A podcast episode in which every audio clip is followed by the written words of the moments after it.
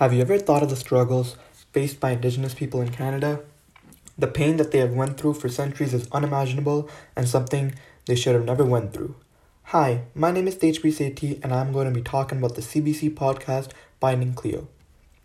CBC invited me in honor of Finding Cleo's 10th anniversary to share my experiences listening to the podcast.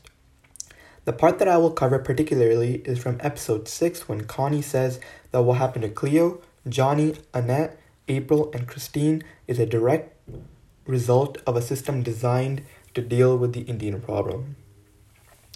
I will highlight what the Indian problem is in Canada and how the formation of the RCMP, the Indian Act, reserves, the 60 Scoop, and Indian residential schools were meant to solve the problem. The Indian problem is referred to as their interference with Western expansion because of their traditions, and beliefs. The solutions that Canada felt were right was the assimilation of Indians into modern white society by making them become Christians and sharing the same beliefs as everyone else. The term Indian problem was first used by Duncan Campbell Scott in 1910 to describe the goal of the Department of Indian Affairs in regard to dealing with the Indians.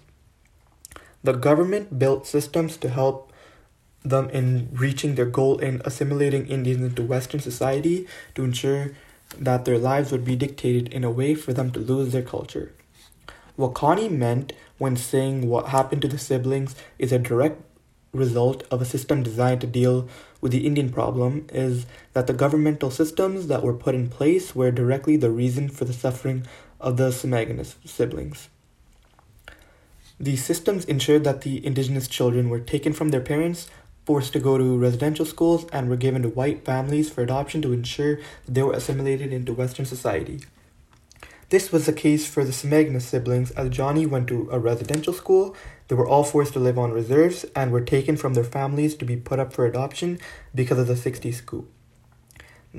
Their suffering endured by the siblings was strictly caused by the horrifying systems put in place by the government against Indigenous people in Canada. A system that was used to take them away from their homes at a young age was the RCMP. The Royal Canadian Mounted Police served as a police force in 10 of Canada's provinces and territories, but it was built on the suffering of Indigenous people. The RCMP was created in, in 1873 with the specific purpose of asserting sovereignty over Indigenous people and their lands. This allowed the government to have power and control over the Indigenous people and has been the foundation of the RCMP for over a century since it was established. The Indian Act is another creation of the Canadian government to ensure that the oppression of Indigenous people. This act was created in 1876, which defines how Canada interacts with Indigenous people in Canada, but was used to put limitations and restrictions on them, causing them to suffer since its implementation. This act is responsible for everything relating to Indigenous people's rights, education, land use, and covering governance. This meant that the Canadian government had the ability to dictate the laws that would be put in place for Indigenous people and what they can and can't do, and rather than having their own self governance like they wanted. In Unsettling Canada, a national wake up call by Arthur Manuel, he mentions how the 1927 Indian Act amendments, which were in force till 1951, made it so that by law, Indian people could not leave their reserves without permission from the Indian agent. This is terrible as the Indian Act gained too much control over the lives of indigenous people and made it so that they would always be supervised by the government and not have the same freedoms that other Canadians have. This act contributed to the lifestyles that the siblings lived, as they were not only given the right outlines in the Indian Act, which was unfair and forced them to live on reserves. The reserves were made to keep Indigenous people isolated from society, and the conditions that people on reserve lived with were poor. The government knew that keeping Indigenous people together and separate would make it much easier for expansion to occur and create better control if they were all living together. The 60 scoop was a major contributing factor in the lives of the Semaganis siblings, as they were all placed over Canada and the United States because of it. The 60 scoop refers to a large scale removal of Indigenous children from their homes and families in the 1960s, and their adoption into non Indigenous middle class families over Canada and the United States. This was, a dis- this was disastrous as it misplaced thousands of Indigenous children or in a long time and broke apart their families. The Semaganis siblings were all taken from their families and were forced to live apart with strangers far away. This cruel occurrence is what made Cleo end her own life as she could not bear being without a real family anymore.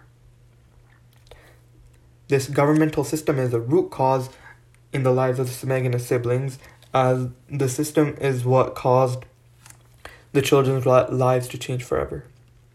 A final governmental system that took part in the way the Semaganis siblings' lives turned out is residential schools.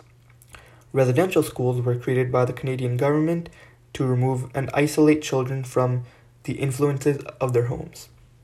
This includes their families and friends and cultures, and the whole purpose of this was to assimilate them into the dominant culture.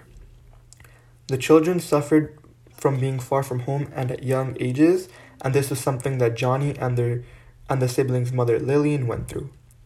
It deeply changed the way that they became in their lives as not having family around and always feeling lonely.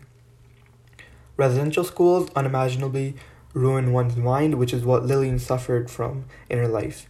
Her experience from this caused her to be not too good of a mother to her children because of her past experiences from residential schools, which made it difficult for her to meet the children's needs.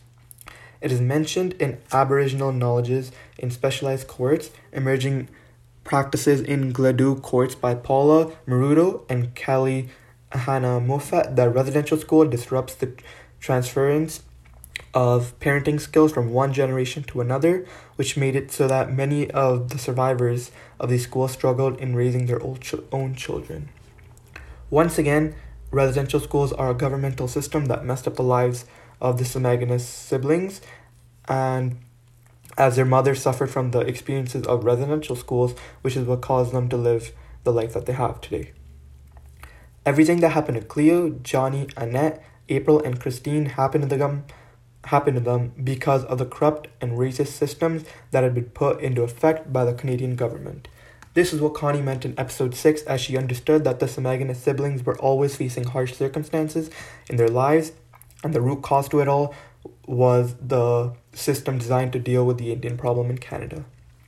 The suffering caused to the Semaganis siblings was due to the corrupt systems put in place to take control over the lives of Indigenous people. Canada must focus now on trying to right their biggest wrongdoing in the history of Canada by making amends and start treating Indigenous people the way that they should be treated. Thank you so much for having me here. I'm glad I was able to share my experiences about Finding Cleo podcast on its 10th anniversary.